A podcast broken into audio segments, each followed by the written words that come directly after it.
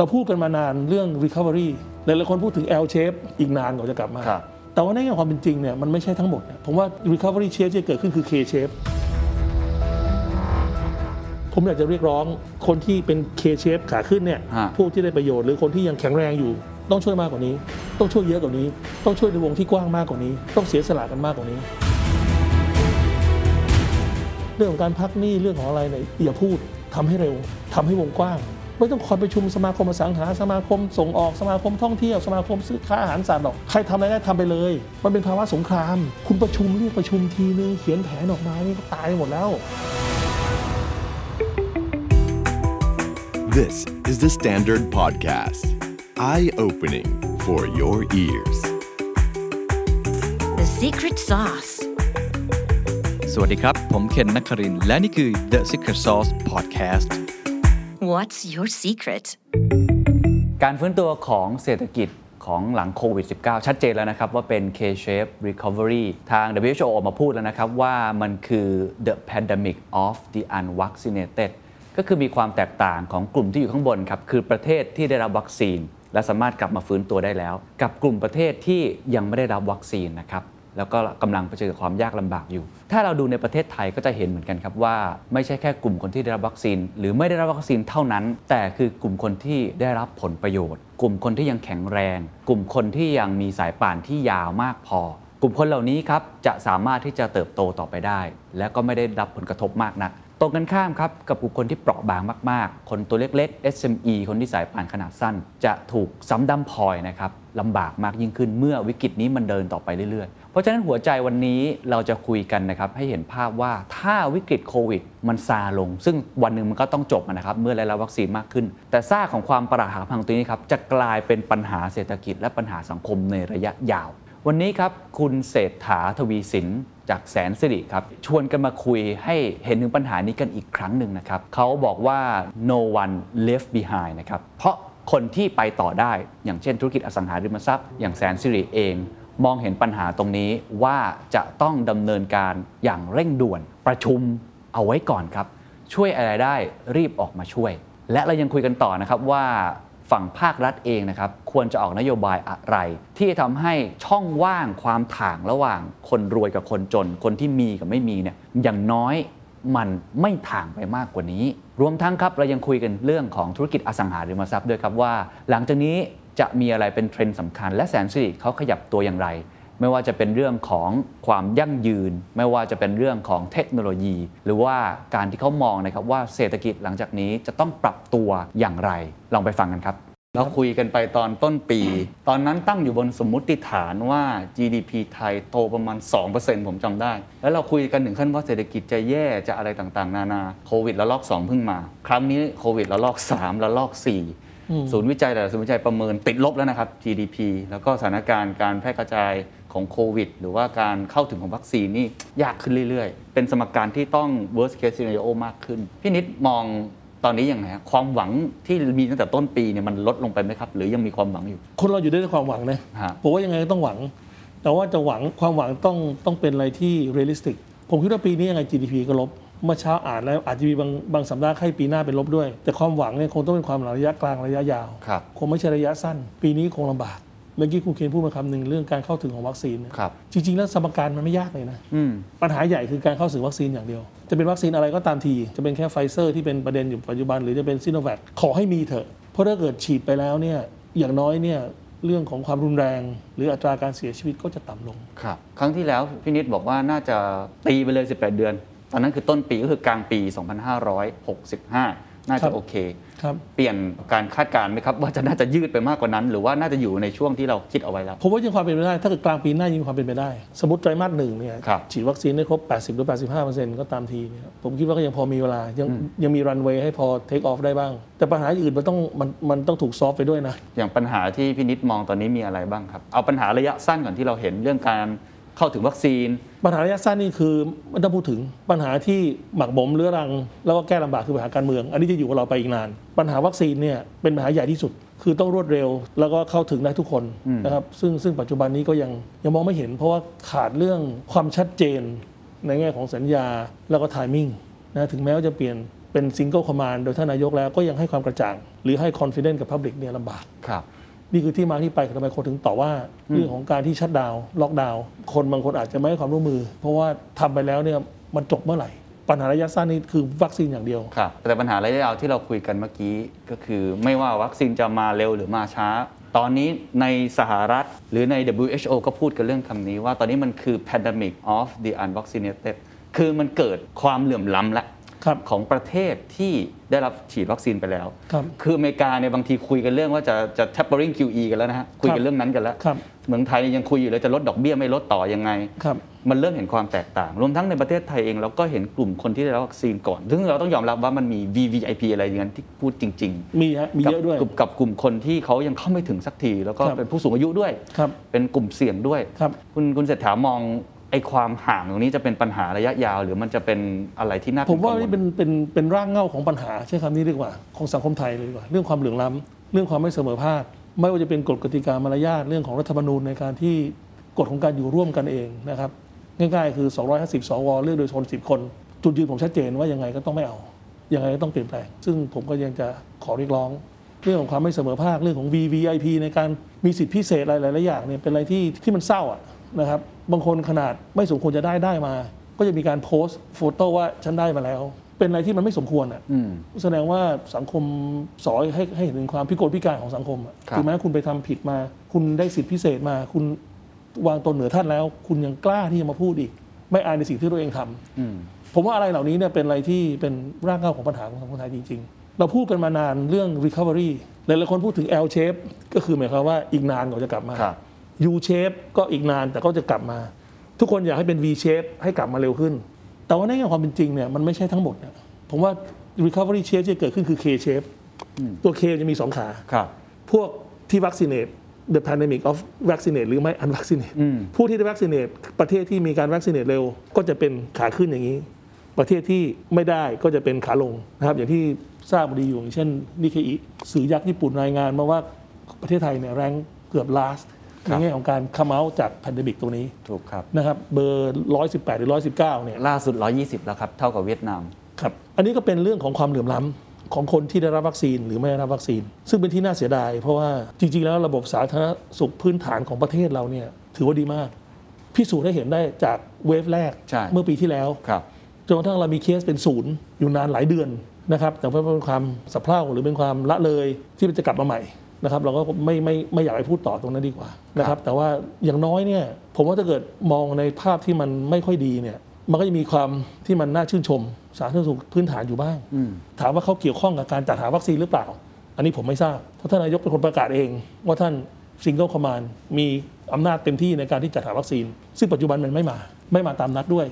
นะครับแล้วอีกนานด้วยกว่อนจะมันจะมาตามนัด เพราะฉะนั้นตรงนี้เนี่ยเป็นอะไรที่ก่อให้เกิดที่ผมใช้คำว่า K-shape recovery เป็นอะไรที่น่ากลัว ที่ต้องมองข้ามไปว่าถ้าวันหนึ่งเราได้วัคซีนครบหมดแล้วเนี่ยจะเป็นอีก 6 เดือนไอ้ร้อยยี่สิบวันที่พูดถึงอะผมคิดว่าลืมไปได้แล้วเป็นไปไม่ได้แล้วเหรอครับเป็นไปไม่ได้ครับยากมากคุณต้องฉีดมาแล้วประมาณ500000 หรือยังไงสักอย่างหนึ่งซึ่งปัจจุบันนี้เราเราเราฉีดได้จำนวนนั้นแค่วันเดียวนะครับคงยากอะแต่ถ้าเกิดวันหนึ่งเราได้วัคซีนครบแล้ว วันหนึ่งเนี่ยจะเป็น 180 วันหรือว่า 200 วันก็ตามทีเนี่ยความเหลื่อมล้ำของสังคมเนี่ยมันมันไปไกลแล้วเพราะธุรกิจบางธุรกิจเนี่ยได้ประโยชน์ โดยชอบธรรมนะครับจากการที่มี pandemic นี้เกิดขึ้น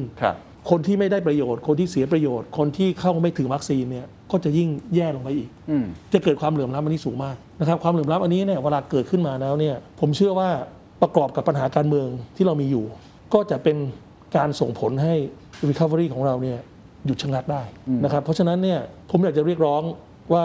สำหรับคนที่เป็น K shape ขาขึ้นเนี่ยฮะผู้ที่ได้ประโยชน์หรือคนที่ยังแข็งแรงอยู่ ถึงแม้ว่ารายได้จะลดลงไปบ้าง แต่ว่าเมื่อเปรียบเทียบกับคนส่วนมากแล้วยังดีอยู่เนี่ยอืมควรจะต้องออกมาช่วยเหลือสังคม ควรต้องเจียดเงินเข้ามานะครับทำเพื่อสังคมมากขึ้น อย่ามาพูดเรื่องความถูกต้องเลยครับว่ารัฐบาลเนี่ยเก็บภาษีไปแล้วต้องมาทำให้เราต้องมาช่วยเรา ต้องมาซื้อวัคซีนให้เราต้องมาช่วยคนที่อ่อนแอกว่า อันนั้นเป็นเป็นแค่คำนิยามที่สวยหรูมากกว่า แต่ในแง่ความเป็นจริงแล้วเนี่ยเป็นช่วงของสงคราม สงครามทุกคนต้องช่วยกัน นะครับรัฐบาลก็ต้องทำไปนะครับเราก็เป็นกำลังใจให้อืมมีอะไรเสนอแนะ หรือติก็ต้องว่ากันไป แต่อย่าติอย่างเดียว ถ้าเกิดคุณมีแรงเนี่ยคุณต้องช่วยเขาด้วยนะครับไม่ว่าจะเป็นเรื่องของซื้อพืชผลที่ราคาตกต่ำไม่ว่าจะเอาข้าวกล่องไปแจก ไม่ว่าจะบริจาคเรื่องอุปกรณ์สาธารณสุข ไม่ว่าจะเป็นเรื่องของการซื้อวัคซีนให้กับคนที่เข้าถึงไม่ได้ อะไรเหล่านี้เนี่ยผมว่าถ้าเกิดทุก ๆ คนในยบริษัทใหญ่ๆเนี่ยที่พอพอมีกำลังอยู่เนี่ยช่วยกันแล้วช่วยกันเยอะขึ้น อาจจะมีนโยบายหลักที่ ทุกคนร่วมกันพูดอย่างเช่น no one is left behind คือเราจะต้องไม่ให้คนที่อ่อนแอกว่าเนี่ยถูกทิ้งไว้ข้างหลังอืมนะครับแล้วทุกคนเนี่ย embrace ใน concept นี้แล้วก็มาช่วยกัน ผมว่าเมื่อ recovery มาแล้วเนี่ยเราก็จะไปข้างหน้าได้อย่างดีขึ้น ถ้าไม่งั้นเนี่ยจะเหนื่อยจะเหนื่อยแน่นอน ครับ คือตอนนี้เหมือนคุณเศรษฐากำลัง call out นะ ผมฟังแล้วครับผมผมรู้สึกผม get sense นั้นคือแสนสิริกำลัง call out สองมุม มุมหนึ่งคือออกมาเตือนก่อน ว่าแม้ว่า pandemic จะจบครัแต่บแผลที่มันโดนอยู่ตอนเนี้ยมันฮิตแรงมากครับ จนกระทั่งมันจะเกิด K-shape recovery เกิดขึ้นครับแล้วมันจะเกิดความเหลื่อมล้ำซึ่งนั่นจะครับไม่ใช่แค่เรื่องเศรษฐกิจแล้วครับแต่เรื่องการเมืองที่เราเริ่มเห็นเรื่องแล้วเรื่องเรื่องของสังคมเรื่องของสังคมความไม่สงบอ่ามันจะเริ่มนะครับตามมาอีกครับกับมุมที่ 2 ก็คือคุณเศรษฐากำลังจะบอกว่าคนที่อยู่บน top ของ K เนี่ยควรจะออกมาทำอะไรมากกว่านี้ ซึ่งก็มีทั้งสองส่วนก็คือฝั่งของผู้กำหนดนโยบายคือภาครัฐ กับฝั่งของเอกชนครับนะครับที่พูดตรงๆนะก็เหมือนแสนสิริก็คือแข็งแรงครับ สายป่านยาวครับน่าจะออกมาทำอะไรครับเพื่อช่วยได้ครับผมผมไปทีละมุมได้ไหมครับได้เอาครับเอามุมภาครัฐก่อนแล้วกันครับภาครัฐเนี่ยเขาก็พยายามออกมาตรการเยียวยาครับมาตลอดเพื่อช่วยเหลือคนที่ที่เดือดร้อนข้างล่างคุณเศรษฐามองว่ามันไม่พอใช่ไหมครับ มันไม่พอหรอกครับยังไงก็ไม่พอ เพราะว่าสิ่งที่สาธารณชนต้องการคือวัคซีน รู้สึกว่า budget ผมไม่แน่ใจนะในการเยียวยาประมาณเท่าไหร่3ล้านล้าน 2 ล้านล้านออกมาสองรอบแล้ว สมมติเป็น 3 ล้านล้านแล้วกันครับซื้อวัคซีนเนี่ยสมมติ 200 ล้านโดส ซึ่งประมาณ 3 เท่าของประชากรไทย อืมให้ไปเลยเข็มละพันหนึ่งอืมซึ่งไม่ถึงหรอก มันแค่2องแสนล้านสองแสนล้านคิดเป็นเปอร์เซ็นต์เข้าไปใน 3 ล้านล้านเนี่ยมันแค่ประมาณจุดหกเจ็ดเปอร์เซ็นต์นะ อืมอันนี้คือการกระตุ้นเศรษฐกิจที่ดีที่สุด อืมผมเชื่อว่ารัฐบาลสามารถทำได้ดีกว่านี้ ผมเชื่อว่ารัฐบาลควรจะทำได้ดีกว่านี้ มีวิธีหนึ่งที่สามารถทำได้ แล้วผมคิดว่ารัฐบาลเนี่ยยังไม่ทำเต็มที่ คือเรื่องของ geopolitics เรื่องของภูมิศาสตร์การเมืองระหว่างประเทศ ครับ ปัจจุบันเนี้ยมี ชาติมหาอำนาจอยู่สองชาติ ครับ สหรัฐกับจีน ใช่ครับ แล้วบังเอิญทั้งสองชาตินี้มีมีวัคซีนที่เยอะที่สุด ประเทศไทยเนี่ยยังไงถึงแม้ว่าเราจะปัจจุบันนี้ยังบริหารจัดการเรื่องโควิดไม่ดีเนี่ยแต่ก็ยังเป็นที่ปรารถนา หรือยังเป็น investment darling ของภูมิภาคนี้อยู่ อืม ไม่ว่าจะเป็นจุดศูนย์กลางในที่ตั้งที่เรายังจุดศูนย์กลางที่ดี มี infrastructure ที่เหมาะสมที่สุด ครับ ใครจะบอกเวียดนามดีขึ้นมาอะไรพม่าจะมา ยังไงประเทศไทยก็ยังเป็นเด่นอยู่ดีนะครับถ้าเกิดเล่นการเมืองให้ดีนะครับให้มีการอิจฉาริษยาเกิดขึ้นระหว่างสหรัฐกับจีนเนี่ยเราอาจจะได้วัคซีนจากจีนมาสหรัฐเองก็ต้องตื่นขึ้นมาว่าเฮ้ยเขาจะไปอี๋อ๋อกับจีนนะอืมเราอาจจะต้องเอาอย่างอื่นมาช่วยเขาบ้างนะอืมใช่ไหมเพราะว่าจะเป็นเรื่องของโมเดอร์นาไม่ว่าจะเป็นเรื่องของไฟเซอร์ครับไม่ว่าจะเป็นเรื่องของเจเจครับเหล่านี้เนี่ยผมเชื่อว่าเอาสินค้าบางอย่างไปต่อรอง คือไม่ใช่แค่เพื่ซื้อได้แค่มาตัววัคซีนตรงไปตรงมา ไม่ไม่พอ คุณไม่ใช่ว่าไปตามเพราะตอนนี้เขาก็รับบริจาคอยู่นะครับไม่สหรัฐไม่ก็ได้บริจาคไม่ได้ให้กตติดต่อไปที่สคือหรัฐจะไปเลยคือวิธีผมการว่าแบบ conventional ไม่ได้ ผมว่าไม่ได้ นายกต้องยกหูคุยเองคุณอยากได้อะไร รถไฟแอร์พอร์ตคือต้องแลกเปลี่ยนกันแล้วต้องแลกเปลี่ยนเราไปว่ากันทีหลังเพราะว่าถ้าเกิดวันนี้มาเนี่ยอย่างที่ผมเรียนไปในเบื้องต้นว่าสาธารณสุขพื้นฐานไทยเนี่ยแข็งแกร่งครับ ผมเชื่อนะฮะบุคลากรทางแพทย์ของเราเนี่ยพยาบาลเนี่ยฉีดยาเวลาล้านเข็มผมก็ฉีดได้อ่าจริงครับทำได้นะครับถ้าวันนี้คุณมีแค่ 50 ล้านเข็มมาเนี่ย คุณฉีดประมาณ 2 เดือนเท่านั้นนะอืมอืมสองเดือนนี้คุณก็ฉีดไปแล้ว70%ของ population แล้วครับยังไงเรากลับมาได้อืมให้ผมพูดแล้วกันมันก็อาจจะ controversial นิดหน่อย เท่านี้คุณต้องไปซื้อคอปเตอร์จากสหรัฐมาเพื่อแลกเอาโมเดอร์นาหรือเอาไฟเซอร์มาเนี่ครัยบประชาชนทั่วไปก็อาจจะยอมรับได้บ้างนะ คือต้องเข้าใจว่าเราทำเพื่อเป้าหมายอะไร เราต้องการใช่ครับได้รับวัคซีนใช่ครับแต่มันไม่ใช่ได้ได้มาฟรีๆทุกอย่าง ไม่มีอะไรฟรีหรอกครับมันต้องมีแลกเปลี่ยนต้องมีแลกเปลี่ยนคุณเศรษฐากำลังจะบอกว่าไม่ว่าจะเป็นอะไรก็ตามต้องทำให้เห็นว่ามันมีการแลกเปลี่ยนที่ชัดเจน ใช่สมมติว่าจะเฮลิคอปเตอร์บนโต๊ะจะอะไรก็บนตามโต๊ะ บนโต๊ะ บนโต๊ะแล้แล้ววเราได้มาแน่นอน ประชาชนรับได้ไหมกับอืมสิ่งนี้ถ้าใช่ได้วัคซีนมาใช่เป็นเป็นชุดในใหญ่ระยะเวลาที่จำกัด เราไม่ได้พูดถึงว่า อ้าวโธ่ทำไมต้องไปซื้อเขามันควรจะต้องได้มา เราน่าจะเข้า COVAX ไปครับ ตั้งแต่สมัยก่อนแล้ว ก็เราไม่ได้เข้าอะ ก็เราไม่ได้สั่งอะ ไม่ทันแล้วก็เราไม่ทันแล้วอะ อืม วันนี้ถ้าเกิดผู้นำที่มีการตัดสินใจที่เด็ดขาดที่มันคงเนี่ยคุณต้องตัดสินใจตรงนี้ คุณต้องยอมเสียบ้างนะครับ แล้วคุณต้องยอมได้มาบ้าง แต่ขอให้มันชัดเจนแล้วกัน ถ้าเกิดเอาอะไรไปแลกเข้ามาแล้วมันได้มา มันก็ มันก็อาจจะคุ้ม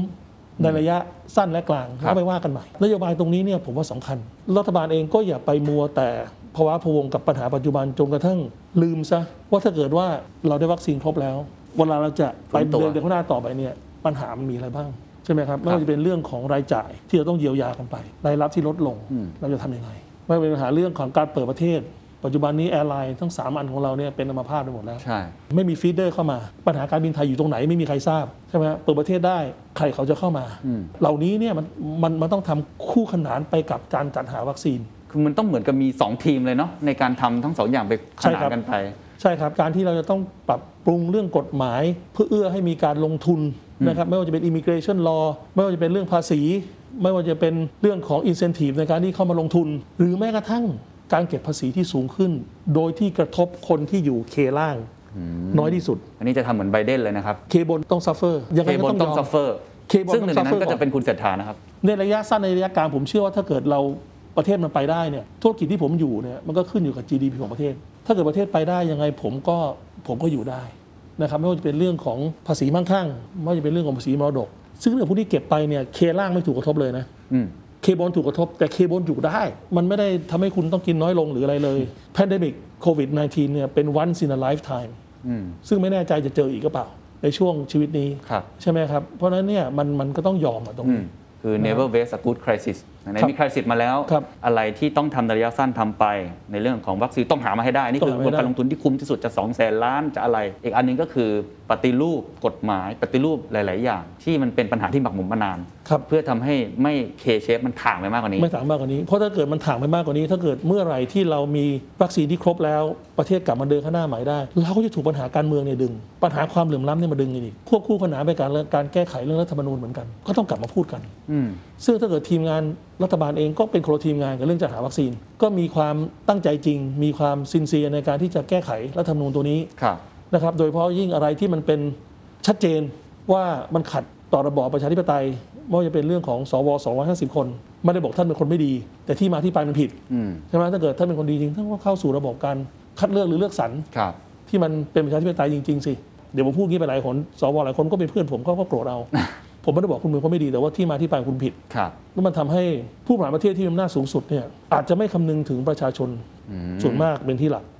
เพราะยังไงก็เหมือนกับเล่นฟุตบอลน่ะเริ่มต้นมาเป่านกหวีดปีก็นำไป3 0แล้วมี 250 คน คุณจะทำดีไม่ดียังไงคุณก็มี 250 คนโหวตให้คุณอยู่แล้วนะครับถ้าเกิดผมเป็นนักการเมืองที่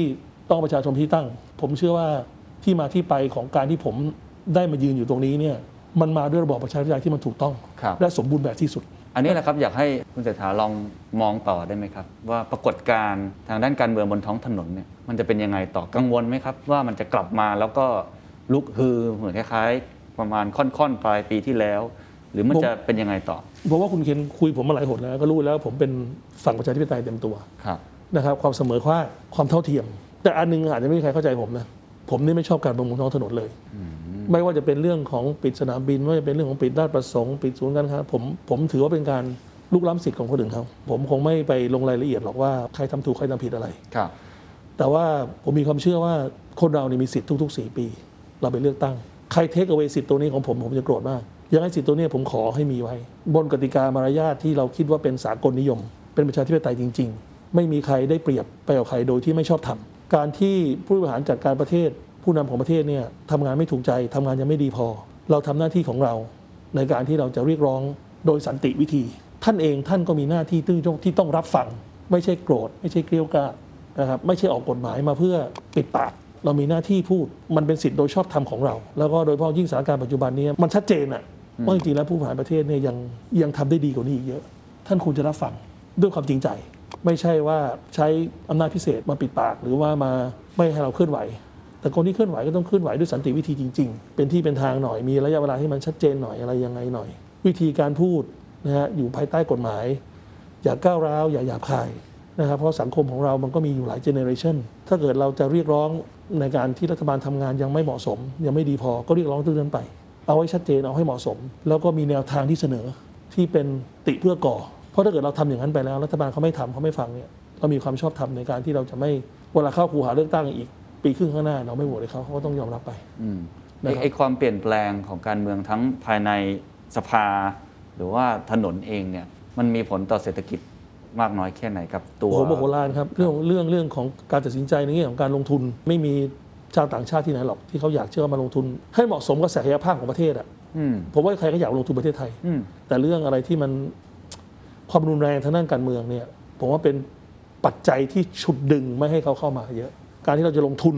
การที่เราจะไปซื้อที่เพิ่ม หรือว่าทำอะไรเพิ่มเนี่ย มันก็สำคัญนะ ครับ ถ้าเกิดเราไม่มีความมั่นใจ ผมถึงพยายามเรียกร้อง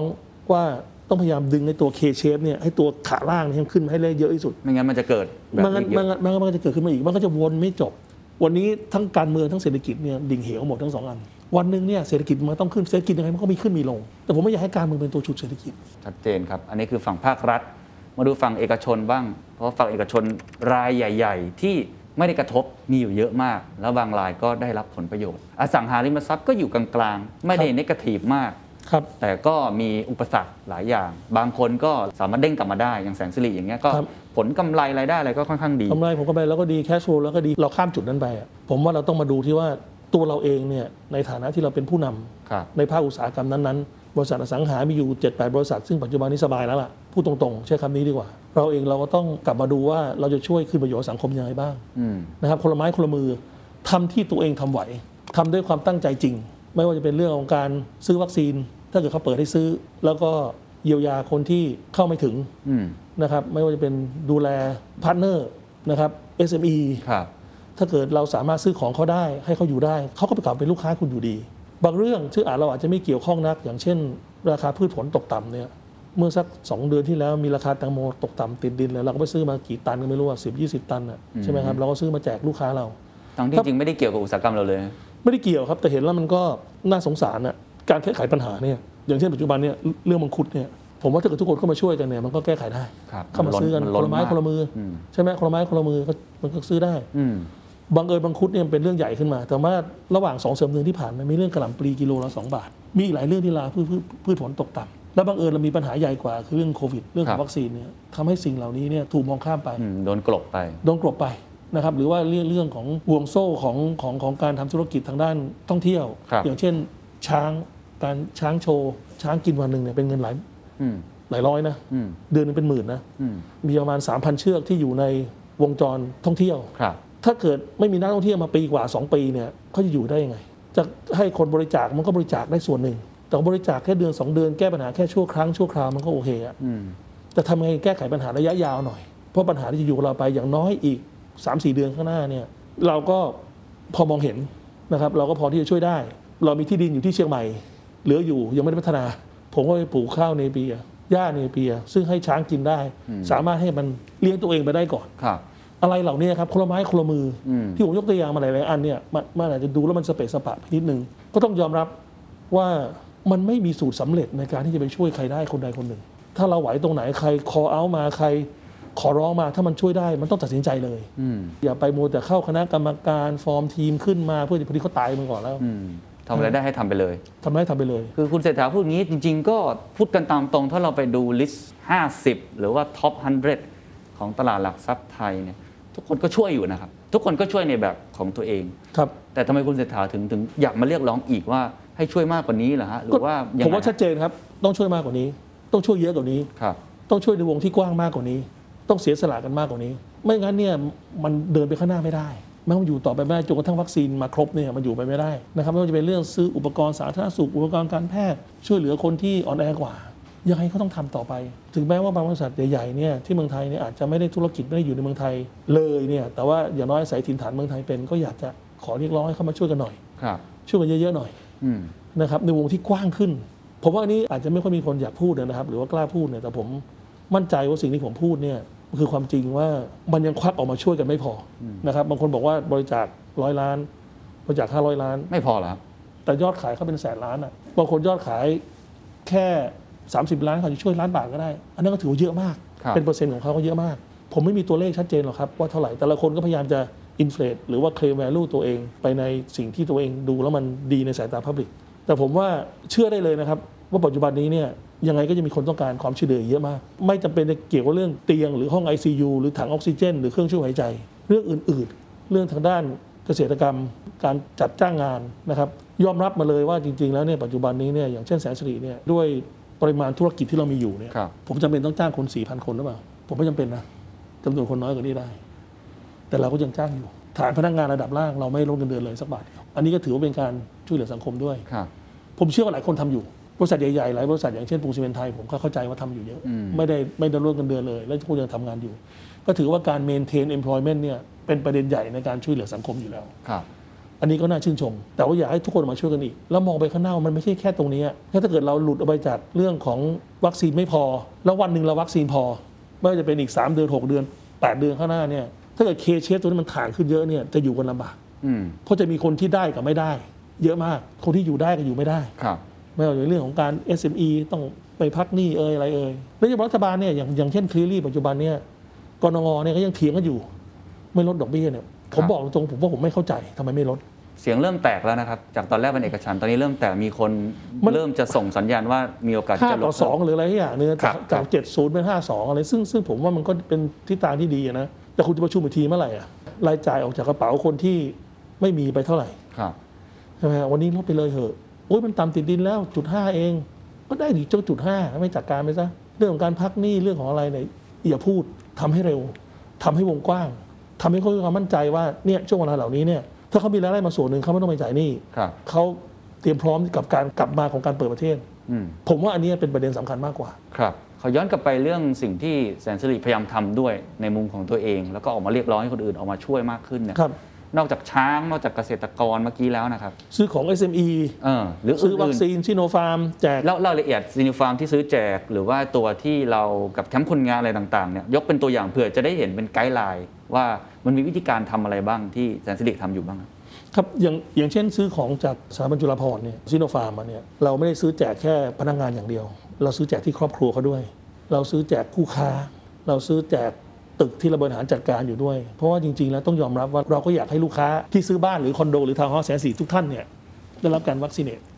แต่ว่าเรา afford ไม่ไหวจริงๆ เพราะนั้นมันลูกลูกค้าเรามีเป็นแสนราย ก็โดนเป็นหลายร้อยล้าน แต่ผมก็พยายามดูซิว่าตรงไหนที่มัน effective ที่สุดครับเช่นเราไปวัคซีนให้กับพวกเจ้าหน้าที่ที่อยู่ตามนิติบุคคลอืมนะครับบริษัทการ์ดบริษัททำความสะอาด คู่ค้าที่ทำมาค้าขายกับเราทั้งหมด ไม่ว่ารายใหญ่รายเล็กรายกลางเราให้หมด ผมก็ถือว่าเป็นอะไรที่เราใช้เงินไปเยอะประมาณ 40 ล้าน แล้วก็การที่เราต้องซื้อของกับพวก SME บางเจ้าเนี่ย เราก็พยายามที่จะซื้อจากเขาเพื่อให้เขาอยู่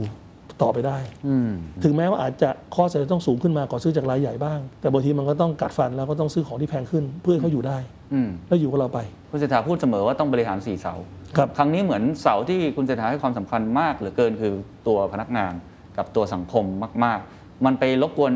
อีกสักเสาสองเสานั่นไหม ผู้ถือหุ้นนะ ผู้ถือหุ้นในตอนนี้ clearly ตอนเนี้ยจริงๆแล้วผู้ถือหุ้นเนี่ยตอน suffer หนักสุด ผมว่าที่ผมขอเอาไปเรื่องที่บอกว่าบริษัทต้องมาช่วยกันเยอะขึ้นในแง่ของคืนประโยชน์ให้สังคมเนี่ยครับ ผมว่าคนที่เจ็บเยอะที่สุดคือผู้ถือหุ้นต้องยอมบังเอิญผมเป็นผู้ถือหุ้นที่เข้าใจ แล้วก็มั่นใจว่าสิ่งที่เราทำเนี่ยในระยะยาวมันจะมั่นคงกว่าพวกนี้แน่นอนครับถ้าเกิดถ้าเกิดเราไปซื้อวัคซีนแจกถ้าเราไปซื้อของที่แพงขึ้น ถ้าเราไปต้องไปบริจาคให้กับเอ่อกระทรวงสาธารณสุข ไปซื้อเอ่ออาหารแจกตามแคมป์คนงานเนี่ยรายได้มันลดลงอืมกำไรมันลดลงแน่นอน อืม ถ้าเกิดเขาอยู่ไม่ได้เราก็อยู่ไม่ได้เหมือนกันนะในระยะยาวเพราะไม่แน่ปันผลปีนี้ต้องลดลงกำไรบางลงกำไรอาจจะต้องบางลงครับ แต่ไม่แน่ใจนะ ปีนี้เราก็ไม่แน่ใจเหมือนกันว่าจะบางลงจริงหรือเปล่า ขึ้นอยู่กับการปิด site คนงานมากกว่า ว่าจะปิดได้นานขนาดไหน แต่ว่าถามว่าเราเดือดร้อนไหมเราเป็นอสังหาไม่กี่เจ้าที่ไม่เดือดร้อนเพราะว่าเราเองเรามี cash flow พอปิดก็ปิดไปไม่เป็นไร เราก็ยังมี cash flow ที่จะมาจ่ายได้กำลังซื้อหรือว่า demand ที่มันจะมาซื้อเดือนนี้แล้วมันซื้อไม่ได้ มันก็ถูกผลักไปอีกสองสามเดือนข้างหน้า แต่ว่าอาจจะลดลงไปบ้าง เพราะว่าเศรษฐกิจไม่ดี ถูกครับอันนั้นก็ต้องว่ากันไป ก็ต้องไปสู้กันไป เมื่อมันเปิดขึ้นมาจครัริบงๆแล้วครับ เมื่อกี้อย่างที่แตะเรื่องตัวแคมป์คนงานว่าก็กระทบกับตัวแสนสิริเหมือนกันที่ทำให้ต้องชะลอการก่อสร้าง แล้วก็ตัวลูกค้าก็อาจจะมาเยี่ยมเซลล์แกลเลอรี่แล้วอะไรต่างๆ มันมันมันชะลอไป เลยอยากชวนคุยเรื่องตัวธุรกิจของแสนสิริเองแม้ว่าดูทรงแล้วเนี่ยรอดแน่ครับแต่อยากให้คุณเศรษฐาเล่าให้ฟังนิดหนึ่งว่าภาพรวมอสังหาริมทรัพย์ปีนี้เป็นยังไง แล้วแสนสิริเนี่ยตั้งเป้าอะไรไว้อย่างน้อยแค่ไหน อสังหาริมทรัพย์เนี่ยมันชัดเจนนะครับ วงจรของมันเนี่ยขึ้นอยู่กับการเจริญเติบโตของเศรษฐกิจโดยรวมของประเทศกำลังซื้อของคน อัตราดอกเบี้ยก็มีประเด็น ซึ่งยังไงเสียเนี่ยดอกเบี้ยเราก็ยังต่ำอยู่ แต่สามารถต่ำได้อีกไหมยังยังต่ำได้อีก แต่กำลังซื้อเนี่ยมันเริ่มหดหายไป จากการที่สภาวะการการจ้างงานเนี่ยมันเริ่มมีเครื่องหมายคำถามเยอะขึ้น ภาคอุตสาหกรรมท่องเที่ยว ภาคอุตสาหกรรมการบินเนี่ยเอฟเฟกหนัก ซึ่งก็ถือเป็นลูกค้าส่วนหนึ่งของของเราและบริษัทหาสาทั่วไป อันนี้เราก็ต้องมีความคาดหวังที่เหมาะสม อย่างไรก็ตามบริษัทใหญ่ๆนี่ได้เปรียบเพราะมีความแข็งแกร่งของแบรนด์ ช่วง pandemic นี่ก็มีการเยียวยาลูกค้า มีการซื้อใจลูกค้า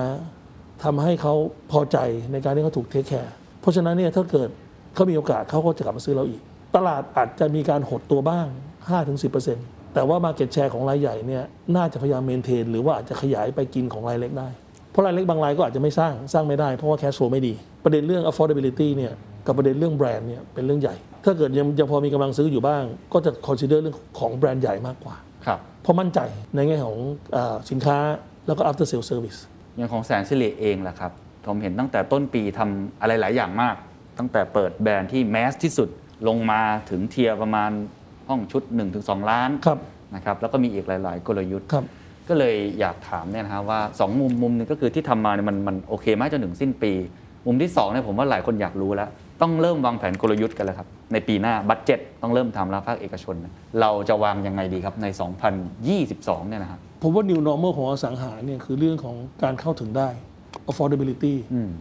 ของที่จำเป็นจริง ๆ ความสุรุ่ยสุร่ายในแง่ของการใช้ material ของที่ nice to have อาจจะต้องตัดออกไป เพื่อให้ราคาเนี่ยอยู่ในอยู่ในช่วงราคาที่เหมาะสม เพราะรายได้ของทุกคนลดลงไปแน่นอน ในแง่ของฐานฐานล่างกับฐานกลางเนี่ยเพราะฉะนั้นเนี่ยสิ่งสินค้าที่เราทำมาเนี่ย ยกตัวอย่างเช่นจำนวนตารางเมตรอาจจะลดน้อยลงไปบ้างนิดหน่อย แต่ราคาเนี่ยก็ต้องลงไปด้วย ราคาต่อยูนิตก็ต้องลงไปด้วยครับทำให้การเข้าถึงเนี่ยเข้าถึงได้มากขึ้น อันนี้เนี่ยเป็นปัจจัยหลักเลย ส่วนเรื่องของ innovation หรือเรื่องของเทคโนโลยีที่มาเกี่ยวข้องกับการอยู่อาศัยเนี่ยผมว่าตอนที่เกิด pandemic มาใหม่ๆเนี่ยคนให้ความสำคัญกับเรื่องนี้เยอะเกินไป เยอะเกินไปเหรอฮะเยอะเกินไปเพราะในแง่ความเป็นจริงเนี่ยเทคโนโลยีอย่างนี้เนี่ยมันก็มีคอสทั้งนั้น ทุกคนก็อยากได้ nice to have มีเยอะก็ยิ่งดีใช่ไหม touchless อุปกรณ์ทั้งหลาย IoT อะไรต่างๆอืมทุกอย่างเหล่านี้มันมันฟรีป่ะมันไม่ฟรีนะถูกครับมันแพงนะแล้วไม่มีใครอยากทำมาแล้วขายของขาดทุนอืมอย่างมากก็กำไรน้อยหน่อยอืมเขาก็ต้องตัดของสุรุ่ยสุร่ายครับยังไงเสียของเบสิกมันก็ต้องมีอยู่อืมเพราะฉะนั้นเนี่ยตรงนี้เนี่ยผมว่าเราเราอย่าหลงประเด็นว่า life after pandemic จะเปลี่ยนวิธีการอยู่อาศัยของเรามันไม่ใช่นะอืมยังไงมันก็คือเรื่องของการเข้าถึงได้ นี่เหมือนกับมา reality check เหมือนกันนะฮะว่าความเป็นจริงที่เกิดขึ้นคือ affordability เขาอยากได้เขาอยากได้เข้าไปไม่ถึงอะเข้าไปถึงแบงก์ก็ไม่ปล่อยกู้อะอืมอันนี้ก็เป็นอีกอุปสรรคหนึ่งก็เป็นอุปสรรคหนึ่งหนึ่งเหมือนกัน มันต้องทำให้ทำให้เหมาะสมกับรายได้ที่เขาจะกลับเข้ามาครับผมเห็นแสนสิริลงทุนเพิ่มใช่ไหมฮะปีนี้เทียบกับปีที่แล้ว เป็นถ้าจำไม่ผิด 24 โครงถ้ามาสังหาการริมทรัพย์เนี่ยมันเป็นในหนูทิบจัดอะมันอยู่ไม่ได้อะอยู่ไม่งั้นตกอะฮะนะครับเราก็ต้องไปหาอะไรทำที่ที่เราคิดว่ามันโดนใจลูกค้า ไม่ใช่แค่แสนสิริอย่างเดียว บริษัทอื่น บริษัทจะเป็น AP จะเป็น SC Asset ทุกบริษัทก็มีการเปิดตัวโครงการ 10 20 30 โครงการไปทั้งนั้นนะแต่ว่าในรูปแบบที่อาจจะต้องต่างกันไปอืมอืมในขนาดที่มันต้องแตกต่างกันไปอืมนะครับเพราะเราเองเราก็มีพนักงานที่เราต้องเลี้ยง เราเองเราก็มี shareholder ที่เราต้องเทคแคร์ในแง่ครับของผลตอบแทนอืมก็ต้องทำกันไป แต่ว่ามันเรื่องของแพนดมิกก็เปลี่ยนโฉมในการทำธุรกิจเขาครับจะเยอะพอสมควรเหมือนกันครับอย่างเช่นคอนโดราคาแพงเนี่ยตอนนี้เนี่ยที่อยู่แถวทองหล่อตารางเมตรละสองแสนห้าเนี่ยยังไปได้ไหมฮะไปได้ช้ามาก แล้วการซื้อที่ที่มาทำคอนโดเหล่านี้เนี่ยมันก็ไม่มี transaction เกือบจะเรียกว่าศูนย์เลยก็ได้อืมอ๋อเหรอฮะนะครับไม่มี transaction เลยในการซื้อขายที่ โอ้เพราะอะไรนะครับเจ้าของ ที่ไม่มีหรือว่ายังไงฮะที่มีเจ้าของที่ไม่ลงราคามา ราคาก็ไม่เป็น new normal ก็ไม่สามารถทำได้ อ๋อยกตัวอย่างเช่นราคาที่ทองหล่อเนี่ยครับก่อน pandemic ก็ประมาณล้านเจ็ดต่อวาหลัง pandemic ก็ลงมาเหลือประมาณล้านสามถึงล้านห้าล้านสามถึงล้านห้าถ้าเกิดทำคอนโดที่มัน afford ได้ มันก็ประมาณตารางเมตรละสองแสนสองสองแสนสามอืม แต่สองแสนสองสามเนี่ยปัจจุบันนี้ณราคาวันนี้สองแสนสองคนไม่ willing ที่จะ payอืมอืมคน willing ที่จะ pay ประมาณแสนเก้าต่อตารางเมตรอืมอืมแสนเก้าต่อตารางเมตรเนี่ยมันก็ตกประมาณ1 bedroom ก็ต้องประมาณ4ล้านกว่าบาทแถวทองหล่อถ้ามี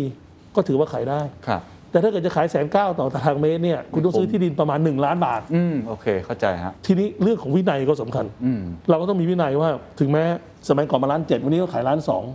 คุณเอาไหมเรามันน่าสนใจนะ แต่ว่า เอาไปก็ยังทำไม่ได้อยู่ดีเพราะทำไปแล้วก็ขายไม่ได้ ก็เลยตัดสินใจไม่เอา ก็จะก็ตัดสินใจไม่เอา อีกเคยคนนึงตัดสินใจไม่เอาก็เราไม่ทราบว่าวิกฤตนี้มันจะยาวขนาดไหนอืมถ้าผมทราบแน่นอนว่าไตรมาสสามปีหน้ากลับมาแน่นอนครับเฮฮาปาร์ตี้ได้แน่นอนเนี่ยอืมผมก็ลุยอืมล้านสองล้านสามผมอาจจะลุย แต่ว่าเพราะว่าความไม่แน่นอนเนี่ยครับนะครับทีแรกก็นึกว่าเมื่อเรียนคุยผมสามสี่เดือนที่แล้วผมก็ยังมีความหวังอย่าว่าแต่สามสี่เดือนเลยสองเดือนที่แล้ววันที่20เดือนมิถุนายนเนี่ยนายกประกาศมา120วันนี้ผม มีความรู้สึกว่าท่านรู้อะไรที่ผมไม่รู้หรือเปล่าอืมเช่นวัคซีนจะมาเร็วกว่ากำหนดหรือเปล่าอืมถ้าท่านกล้ามาพูดขนาดนี้นะเราเองเราก็ออกมาเชียร์เต็มที่นะซึ่งผมว่าผมก็ออกมาเชียร์เต็มที่นะว่าเป็นอะไรที่กล้าหาญแล้วก็เป็นเป็นอะไรที่ให้ความหวังกับพับลิกค่อนข้างจะเยอะพอสมควรอืมทำให้ภาคเอกชนเนี่ยวางแผนได้อืมแต่ว่าไปได้สักอาทิตย์สองอาทิตย์ก็ขาสั่น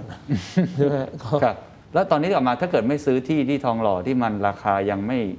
เราอาจจะรู้สึกว่ายังไม่เหมาะสมสำหรับเราครับแสนสิริก็เปลี่ยนเป้าหมายใช่ไหมไปซื้อที่ดินที่ไกลออกไปหน่อย แล้วก็ทำราคาที่ ใช่ affordable affordable นี่คือใช่นี่คือสิ่งที่เราทำรวมทั้งกับแนวราบที่แนวเน้นราบสุดตอนนี้แนวราบมาในเปอร์เซ็นต์ที่สูงกว่าเยอะ ๆ ครับ นะครับอาจจะสมัยก่อน 50 50 ของเราตอนนี้แนวราบจะไปสักสักประมาณ 80%แล้ว ครับ ซึ่งก็แนวราบเป็นอะไรที่ไม่หวือหวา เป็นอะไรที่มี demand อย่างต่อเนื่องนะครับ site หนึ่งก็ขายได้6ถึง12 unit เป็นธรรมดา ครับ ค่อยๆ สร้างไป อืม เงินลงทุนถ้าเกิดสร้างไปแล้วมันขายไม่ได้ก็หยุดสร้าง แต่คอนโดไม่ได้สร้างมันต้องสร้างให้เสร็จใช่ไหมครับเพราะมีสัญญา มี commitment กับลูกค้าไว้ว่าต้องต้องส่งมอบภายใน 24 เดือน 26 เดือน ถ้าไม่สร้างออกไปมันก็ไม่ได้ครับนะครับเพราะฉะนั้นมันก็เป็นอะไรที่ต้องบริหารจัดการกันไปอะวิกฤตเศรษฐกิจทั่วๆไปเนี่ยเราก็เจออย่างนี้อยู่แล้ว อันนี้เนี่ยผมว่ากลับง่ายอืมง่ายตัวมันเอง เคย manage แบบนี้มาอยู่แล้ว ตาม cycle ต่างๆ มันครับอยู่อยู่แล้วครับ แต่อยู่ดีเนี่ยไปเจอ pandemic อันนี้ไปเจอ K-shape recovery อืมถ้ากลับมาได้คนรวยก็รวยคนจนก็จนอยู่ด้วยกันได้หรือเปล่า ใช่ไหมฮะถ้าครัยู่ด้วยกันไม่ได้เนี่ยมันก็เดี๋ยวมันก็เกิดความไม่สงบเกิดขึ้นอืมความไม่สงบขึ้นค้าขายไม่ได้ ยังไงคุณก็ค้าขายไม่ได้ ครับอะย้อนกลับมาอีกเรื่องหนึ่งที่ผมเห็นแสนสิริเอง หรือว่าอสังหาหลาย ๆ เจ้าก็ลุยมากขึ้นด้านเทคโนโลยี โดยเฉพาะด้านฟินเทคครับคริปโตเคอเรนซีพวก tokenization ครับไปลุยกับ X Spring มันมันเป็นยังไงบ้างครับถ้ามองเห็นโอกาสอะไรฮะคือผมว่ามันเป็นช่วงความเปลี่ยนถ่าย ระหว่างโลกใหม่กับโลกเก่า โลกเก่าเวลาคุณคุณเคนไปลงทุนก็ เราก็จะซื้อกองทุนอาจจะซื้อหุ้นครับฝากเติมฝากเงินนะครับก็ว่ากันไป โลกใหม่เนี่ยมีเรื่องของโลกดิจิทัล สินทรัพย์ก็เป็นสินสินทรัพย์ดิจิทัลก็มีเป็นเรื่องของคริปโตก็มี เป็นเรื่องของการที่เทคโนโลยีใหม่ ๆทำให้คนหมู่มากเข้าถึงได้สมัยก่อนจะซื้อหุ้นตัวหนึ่งต้องมีเงินเป็นแสนหรือหลายหมื่นหรือเป็นแสน ปัจจุบันที่มีเงินหลักพันก็สามารถเข้าซื้อคริปโตได้เข้าถึงได้ใช่ไหมฮะลงทุนได้ คริปโตเหล่านั้นก็อาจมาซื้อแลกเปลี่ยนเป็นสินค้าได้ อันนี้เป็นการเปลี่ยนแปลงของโลกอืมผมทำอะไรมา วันนี้ปีหน้าผม 60 แล้ว ผมทำอสังหามาตลอดชีวิต ใช่ผมไปทำคริปโตวันนี้ ให้ผมไปตั้งบริษัทใหม่มาทำเนี่ยผมว่ามัน asking too much แต่ว่าเพราะว่าเราอยู่ในวงการมานาน เรามีพันธมิตรมาเยอะ เราเข้าใจว่าใครทำอะไรเก่งทำอะไรไม่เก่ง เมื่อสัก2อสเดือนที่ผ่านมาเราถึงไปมีมติในการไปลงทุนในบริษัทซิมิโกหรือบริษัท X Spring ใหม่นะครับโดยมีคุณหมอละเทียน บุคคลที่ข้ามบอร์ดในวงการการเงินมานานมากครับนำพา KTC หรือว่ากรุงไทยเครดิตการ์ดเนี่ยจากต่ำติดดินเนี่ยขึ้นไปประมาณราคาหุ้น 7-80 เท่ามั้งนะครับท่านก็มาเป็นประธานให้แล้วก็มาพยายามจะบริดจ์ระหว่างโลกเก่ากับโลกใหม่อืมให้คนโลกเก่าเนี่ยสามารถเข้าใจโลกใหม่ได้ หรือพาเดินเข้าไปในโลกใหม่ โดยที่ไม่มีความกังวลหรือสับสนอืมอืมอืมนะครับ โดยที่ทำให้ทุกอย่างถูกต้องตามกฎของกรตอืม ไม่เป็นสแกมไม่เป็นการทำอะไรที่มันแบบแฟชั่น a b l e ที่ใครๆว่ากันไปก็ทำกันไป อันนี้เป็นอะไรที่เราคิดว่าใช้เวลาในการที่ต้องทำครับนะครับแล้วเราเองเราก็ลงทุนไปพันกว่าล้านมัสองพันล้าน จะทำธุรกิจอะไรบ้างครับตัว X Spring เนี่ยเอ็กซ์ปริงเนี่ยจริงๆแล้วธุรกิจเก่าเนี่ยไม่ว่าจะเป็นเรื่องเรื่องของโบรกเกอร์ก็ยังทำต่อครับเอ่อเรื่องของการออกกองทุนก็ยังทำอยู่ เราอาจจะมีกองทุนเพิ่มมากขึ้นคือเป็นกองทุนที่เป็นสินสินทรัพย์ดิจิทัลด้วยครับนะครับเป็นการซื้อขายพวกคริปโตก็อาจจะมีในอนาคต PE private equity ซื้อเอาเงินไปลงทุนในบริษัทต่างๆ ช่วยเขาให้เขามีประสิทธิภาพมากขึ้นในการบริหารจัดการงาน อืม แล้วเอาไปเข้าตลาดทำให้มีผลตอบแทนที่สูงขึ้นด้วย ครับ เรื่องของการทำ AMC สถานการณ์ปัจจุบันนี้ก็มีหนี้เสียเยอะ อืม อาจจะไปซื้อหนี้มา แล้วก็มาบริหารจัดการ อืม เพราะหนี้หลายตัวก็เป็นหนี้ที่มีอสังหาริมทรัพย์เป็นตัวแบ็กอัพผมไม่แน่ใจว่าแสนสิริเคยทำธุรกิจนี้มาก่อนนะครับ ซื้อสินทรัพย์แบบ โอ้ยนี้ประมาณ 20 ปีที่แล้วตอนต้มยำตอนกุ้ง ต้มยำกุ้ง แล้วก็ไปซื้อหนี้มาแล้วบริหารจัดการ แต่ตอนนั้นตั้งเป็นบริษัทใหม่เลยเหมือนกัน ตอนนั้นเราทำกับฝรั่งอ๋อ ทำกับบริษัทสตาร์วูดเราเองเราก็มีประสบการณ์ตรงนั้น อ๋อ แต่เราจะเลือกแต่ trans ซึ่งมันมี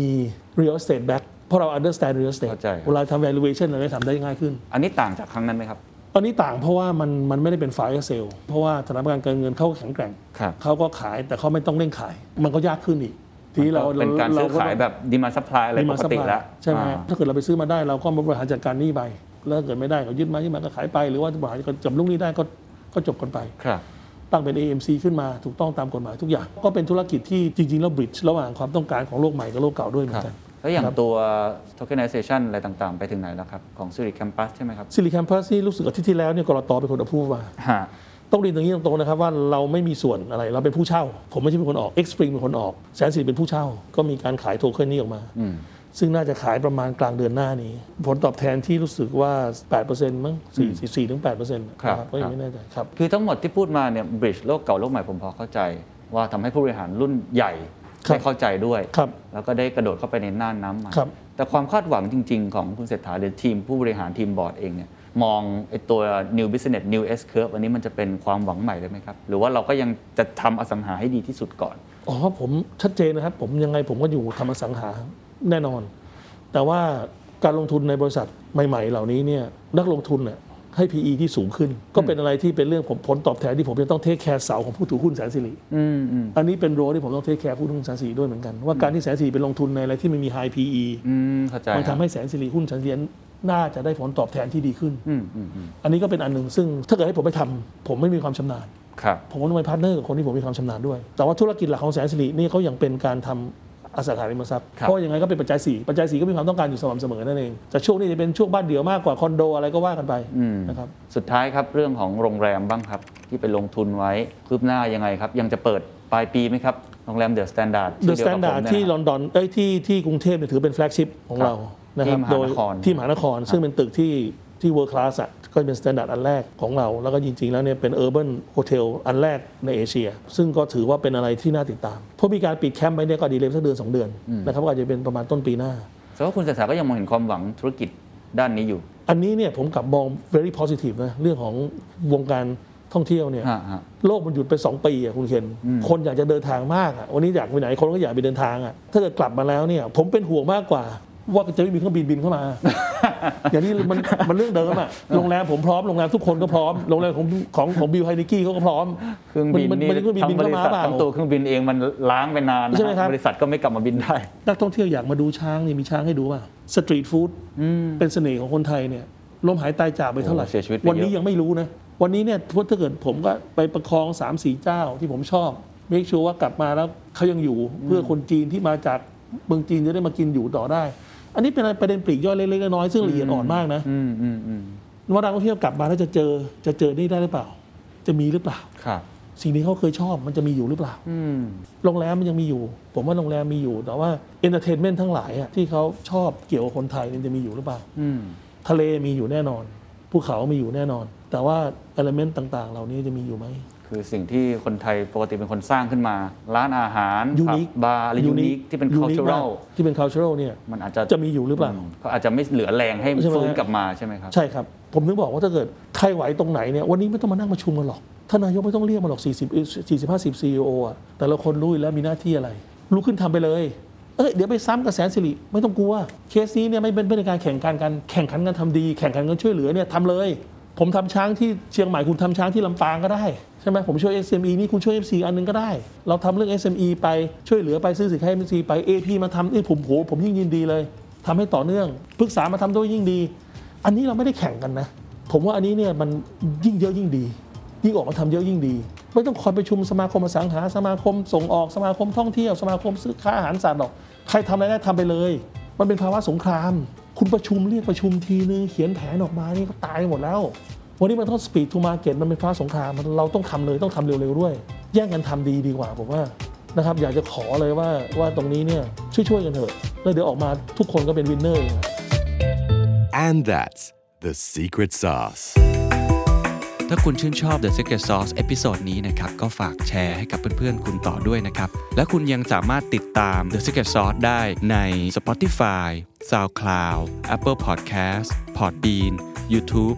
และ Podcast Player ที่คุณใช้อยู่นะครับ และอย่าลืมติดตาม Facebook Fanpage The Secret Sauce เข้ามาติชมเข้ามาพูดคุยกับผมได้เลยนะครับ